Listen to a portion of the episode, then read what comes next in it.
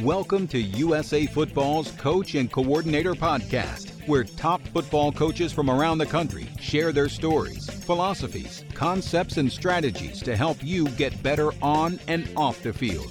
Now, here's your host, Keith Grabowski. Hey, coaches, before we get going today, I just wanted to thank you for all you've been doing to support this podcast. And we have an incredible lineup coming up here. Uh, we have just about every major college conference represented. We have a ton of FBS coaches, Division two coaches, Division three coaches, some great high school fo- football coaches coming on the podcast to share with you and help you grow professionally during this time. I really appreciate all of you asking your questions on Twitter. Please follow me at Coach K. Grabowski for our daily updates on our guests and your opportunity to ask questions. We will read them on the show and attribute those to you. Um, so please contribute to the show as much as you can.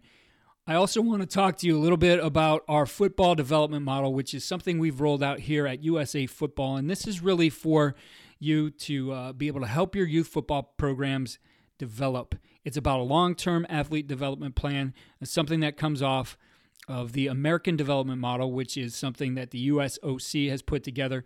The idea is that we're able to teach skills in a progression starting at the youngest ages. We're also looking at the different game types we have, whether that's flag, which is non contact, limited contact games like padded flag or tackle bar, and full contact, and the right progressions for contact teaching there as well.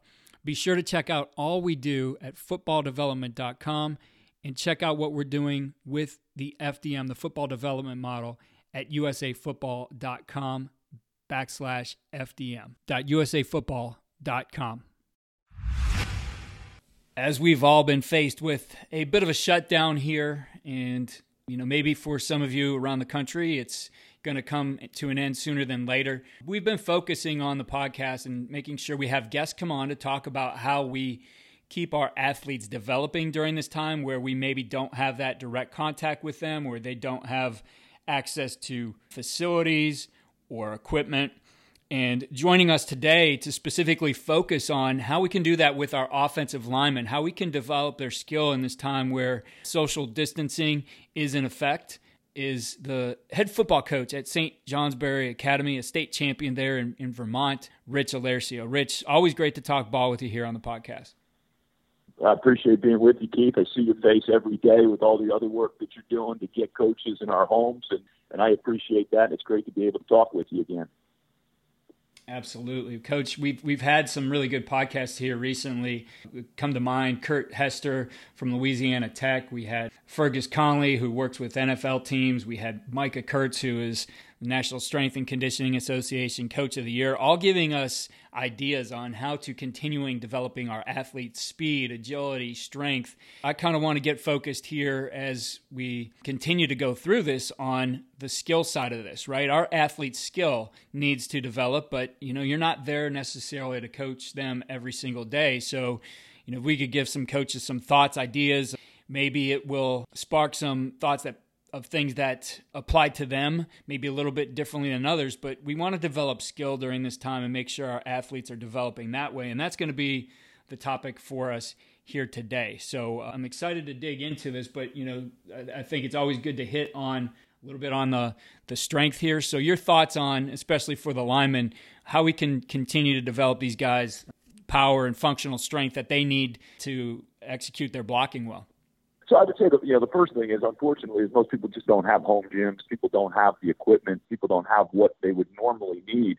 Uh, you know, so but there are a lot of resources out there. Anybody that's using any type of, of app right now to be able to track their strength and conditioning, most all of those companies are now providing the at-home workout. So you know, all of that stuff is, is readily accessible. Plus, people are putting it online. Just like you're doing so much to be able to get information in people's hands. But the the opportunity again it's a good book that I'm reading right now where it's called The Obstacle is the Way.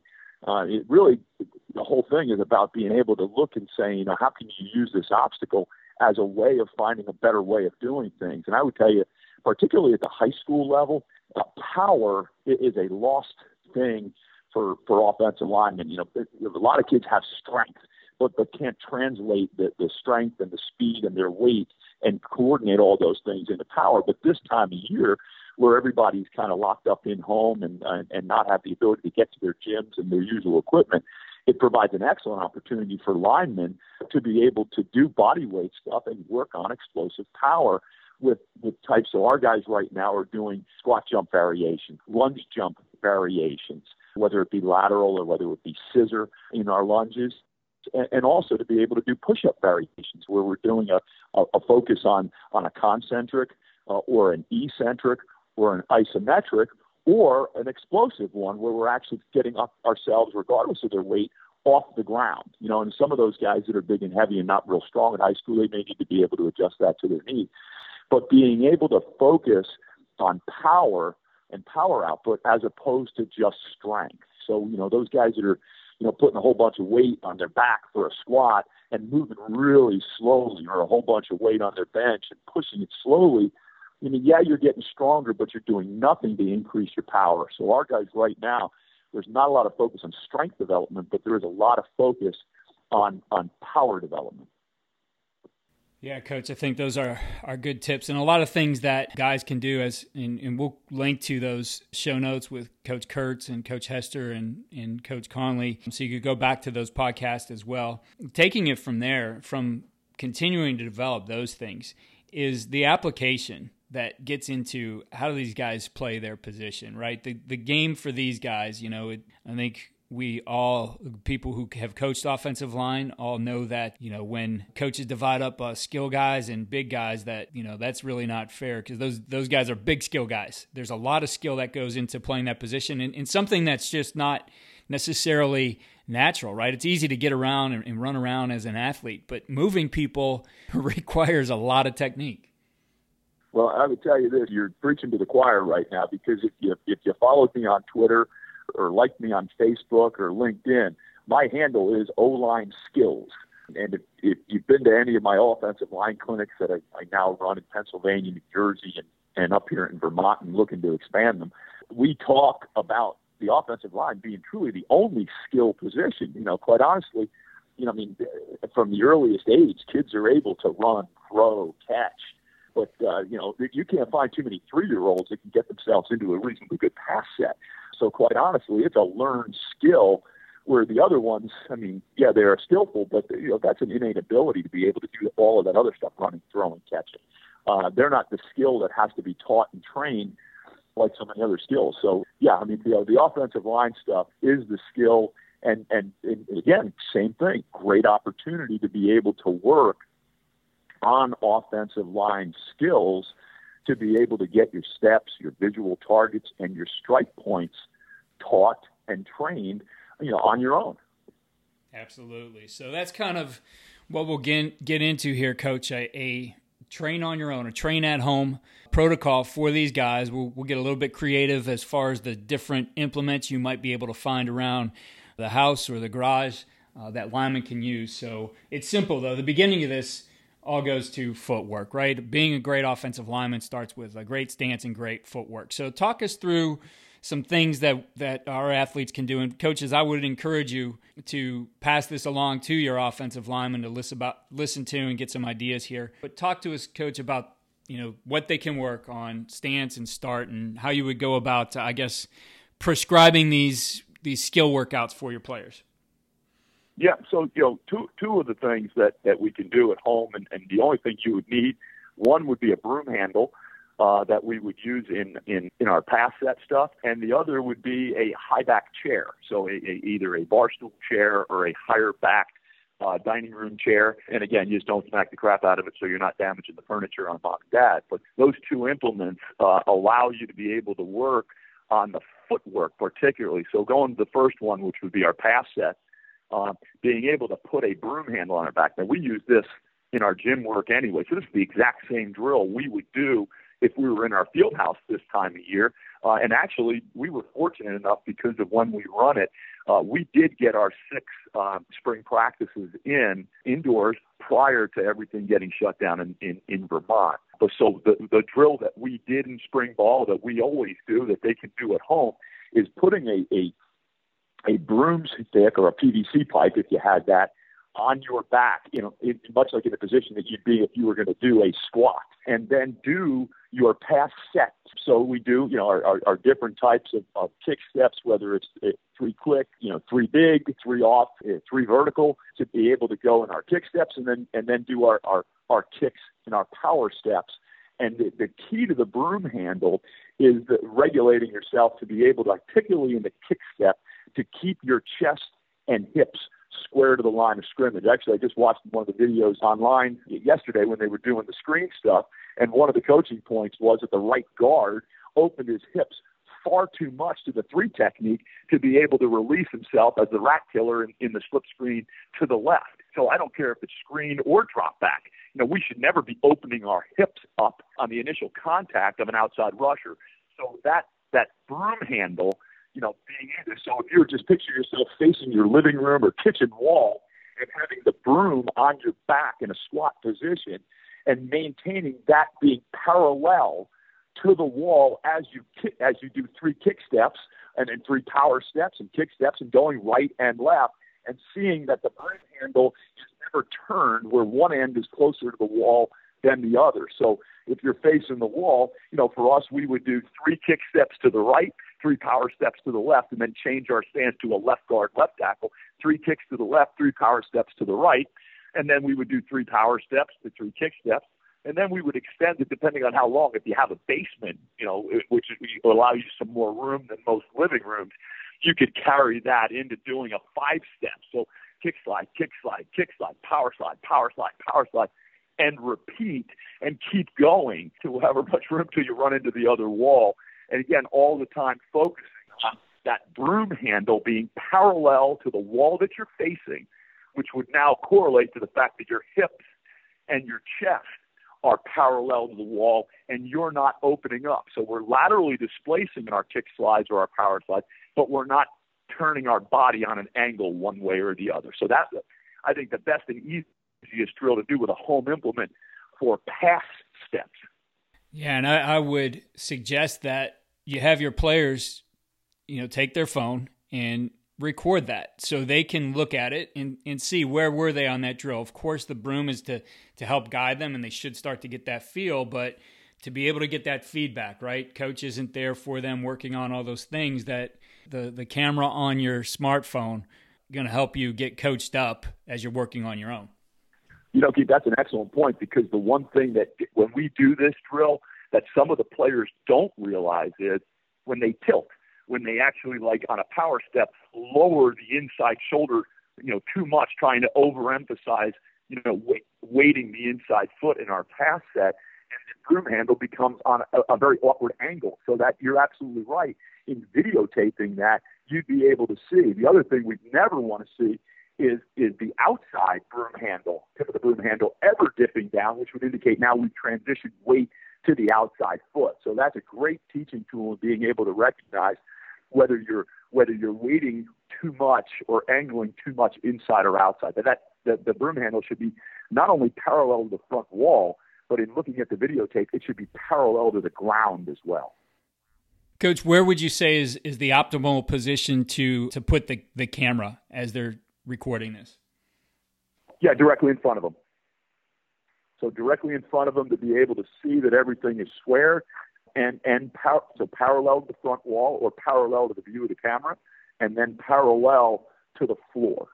And I think again, you know, the, the repetition is important, but repetition with that feedback you can get from your, your camera, very important to skill development. This is not a conditioning period. This is a con, you know, a period now that you can take your time, work on your own, go back, you know, record a few reps, go back to that the recording to the video, see what you need to fix there, then focus on that in the next reps and something else might come up and it's just that constant adjustment. And don't try to necessarily go and uh, focus to adjust everything in that next rep. Just focus on one thing at a time, right? This is very much like I think of my son does this all the time with, you know, with his hitting instructor. He's going to have to get a little virtual now here too, but it's it, you know, oh, I saw a couple things in your swing, but I want you to focus on this one right here and you know you fix that it might fix the others but when you try to focus on a, a, broad picture it's not as good as focusing on one thing working on that and then finding out what needs to be tweaked next so rich moving on we talked about the footwork there and the pass sets certainly a big part of run pass blocking is you know the the targets, the visual targets that we need to hit with our hands. How would you work those things?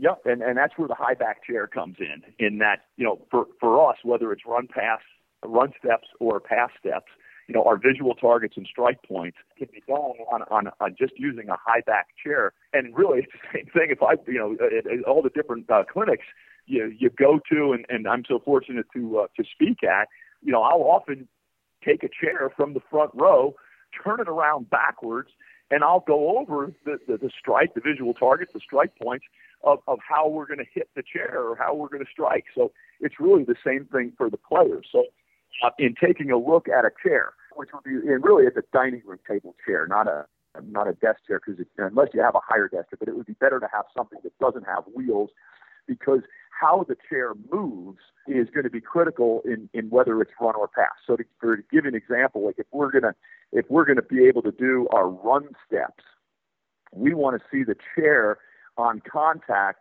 rock to the front leg. So if we're striking the high back of the chair, we want to see it going up, much like a lead sled would go in and up. We don't want to just push it. So the, the correcting point, if you're hitting on a run block and the chair has all four legs still in contact with the carpet and it's sliding away from you, you can you can correct yourself and say, I'm doing too much push.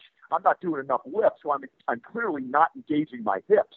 So much like a, and I don't want to push just a lead sled, but uh, just much like a lead sled would give you the positive reinforcement on the strike, you know, wherever the strike point is, the chair should move slightly away from you and then rock upward so it's on the front two legs and the two back legs are off the ground. But now, so going again with all the different run steps prior to the strike is, you know, we can align ourselves on the chair and put it on our right shoulder, put it on our left shoulder, put it head up. We can take our base step. We can take our reach steps. We can take our angle steps, our bucket steps, and be able to use a visual target, you know, and be able to clearly just say, I mean, you could put a piece of tape on mom's chair, you could, but to put one right down the middle where you would say that would be the sternum, or, or you could have put one on the right third of the chair and the left third of the chair, which would be a visual target of one pec or the other. So for us, all of our visual targets are either a sternum if we want to midline somebody. So in other words, like a right guard reaching a three technique on a, an inside zone play to the right. That would be a sternum visual target. And if we're taking a look at saying maybe we're just going to eh, do a, a base block in a man scheme of a left guard versus a two eye on his on his right shoulder, and we're looking to run a B gap isolation play, that then we would be staring at a visual target of the near pec. You know, so you can put the targets on the chair. So I can put a chair on my right shoulder, and I can do a base left step, and I can stare at what would be a a, a near pec target, and I could by strike points can be uh, the near shoulder and the sternum, which would be the sternum would be the dead center of the chair, and and the left shoulder would be the the upward edge of the chair.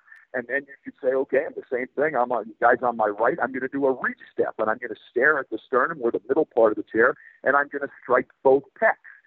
So really, if you look at the chair, if you just it would only take you know three marks, one in the middle, one on the right third, one on the left third, and then the actual the the the, the upper portions of the chair itself, the back of the chair, become the shoulders. So that you have a shoulder, a near pec, a sternum, a far pec, and a far shoulder. So now that you can go through all of your steps of a, of a, a base left, staring at the near pec and striking near shoulder and sternum. You can do a reach right, staring at the sternum and striking the chair on both pecs. You can do an angle step to cut off the, the far shoulder, to cut off the, the far pec and strike the sternum and the far shoulder. You can do a bucket step where you can stare at the near pec, strike the sternum and the near shoulder, both of those on a 45 degree angle. Uh, so it allows you the opportunity now to be able to go through all of the steps, focus on where your eyes should be, so you're training eyes, and then the strike points of where your hand should be, and then you put the, the chair on your left shoulder, and you do a base right, you do a reach left, you do an angle left, and you do a bucket left against that chair. And again, all the time having the feedback of the chair that it, all four legs should slide and then rock up so that the back legs are off the ground, front legs are on the ground, and then you can stop before you topple it over and break the chair. Okay, and then you know, really that so that yeah so I mean that's and again that's if you've been to an O line clinic anywhere, you there's no chance you haven't watched an offensive line coach block a chair. I mean you, you block chairs, you block podiums, and that's how you demonstrate the kids can do the exact same things. Coach, I love it. Now, again, I would say please, please, please talk to mom before you do this and get her blessing. And and and maybe the formal living room furniture isn't the best. If it's that chair in the, the basement that's been a little bit worn, old and worn out, that might be better. But another one, I think, Coach, because you are getting the uh, the visual feedback from the chair, basically here is a good a good time to be able to set up that phone and videotape this, where would you put that phone in in this particular drill? Uh, because the focus would be on the leverage of the chair, I would put it on the side so you can see. There's two things in that to why, and, and getting the full body.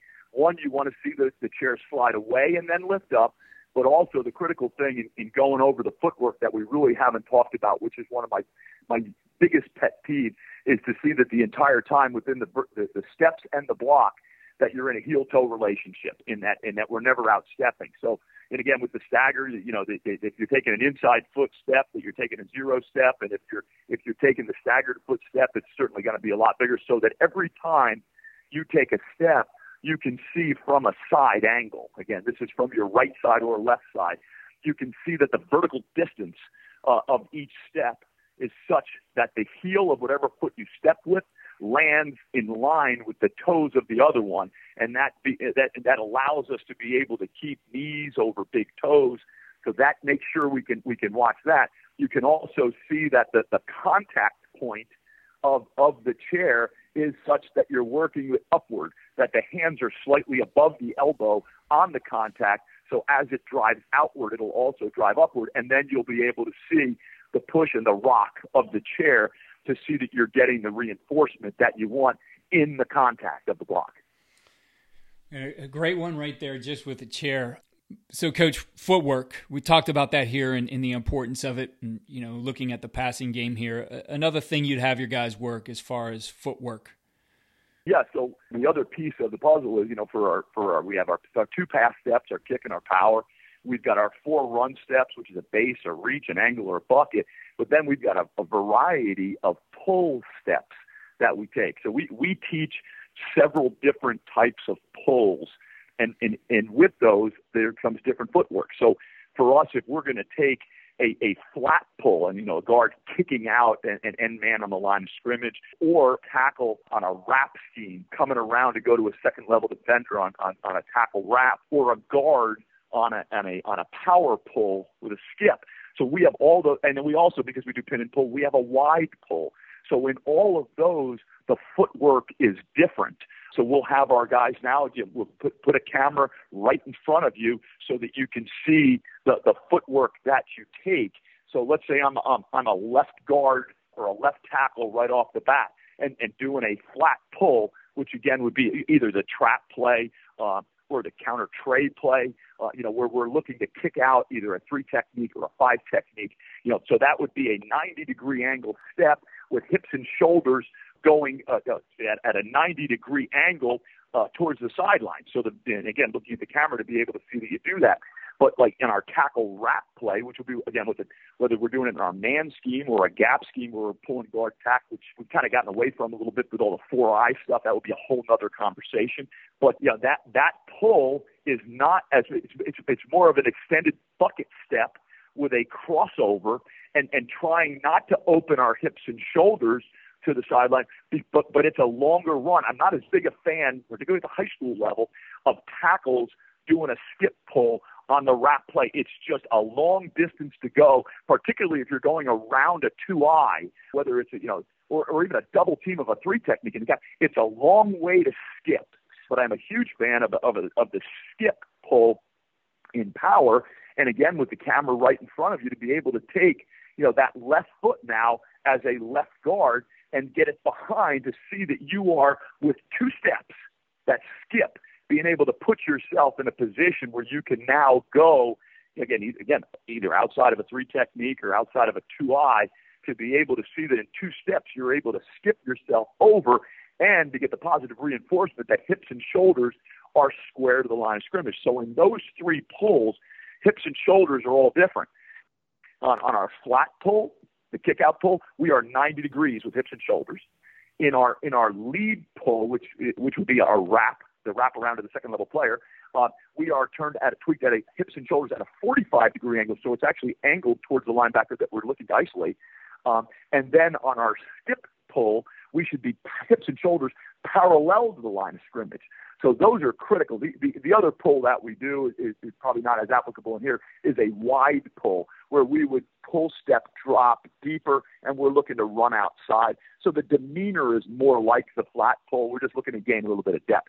But the three key ones that we would do indoors are, are, are the flat pull, uh, the lead pull, or some people call the wrap pull, or and the, the skip pull, and, and, and taking a look at the angle of our bodies on each of them in relationship to the steps that we're taking. The first two we're stepping with near foot. On the skip pull, obviously, we're stepping with far foot.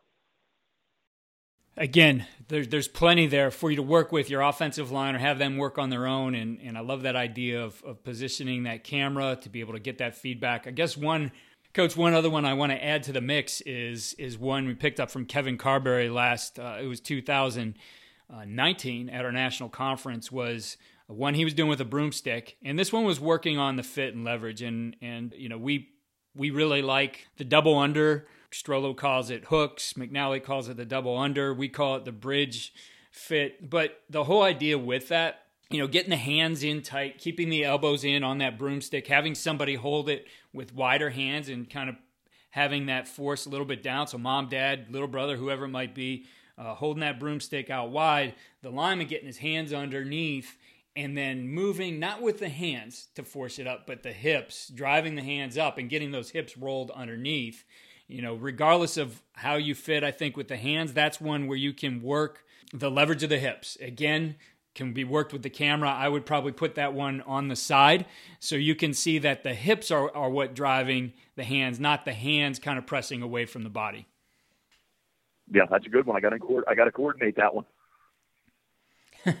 so I'll add that one into the mix. But, Coach, uh, just some great tips here you have for offensive linemen. I know you put some great content out as well, and I'm sure there'll be a, a follow up uh, blog to this one. If you would, share with our coaches where they can find you. Yep. So on the Twitter at O Line Skills, at O Line Skills. I'm on Twitter, Facebook, and LinkedIn as well. And I try to push something out every Thursday morning so I'm not bombarding people every day uh, with stuff. So uh, uh, yeah, look for that stuff. Uh, look, you know, like me, uh, like me, follow me, but uh, usually try to put out some good content that pertains to offensive line, off-season stuff, in-season stuff, anything related to football. Keith, really appreciate it. Thank you. Coaches, again, want to remind you of what we're doing with the football development model. Please push this down to your youth coaches. I think this is a great way for you to get some organization and structure beyond what you've already done. Uh, check it out, all of our, our program development for youth football at fdm.usafootball.com.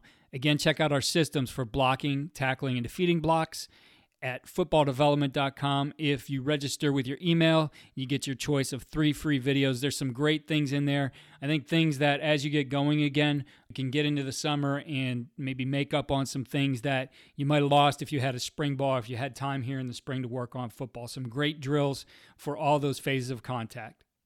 If you're enjoying the podcast, please have it over to iTunes or your platform and give us a five star rate. If you have a minute, write a review. We really appreciate it, and we will read your review on our highlight show that we do at the end of the week. Thanks for listening to USA Football's Coach and Coordinator podcast. For more resources, visit the Coach Performance Center at usafootball.com.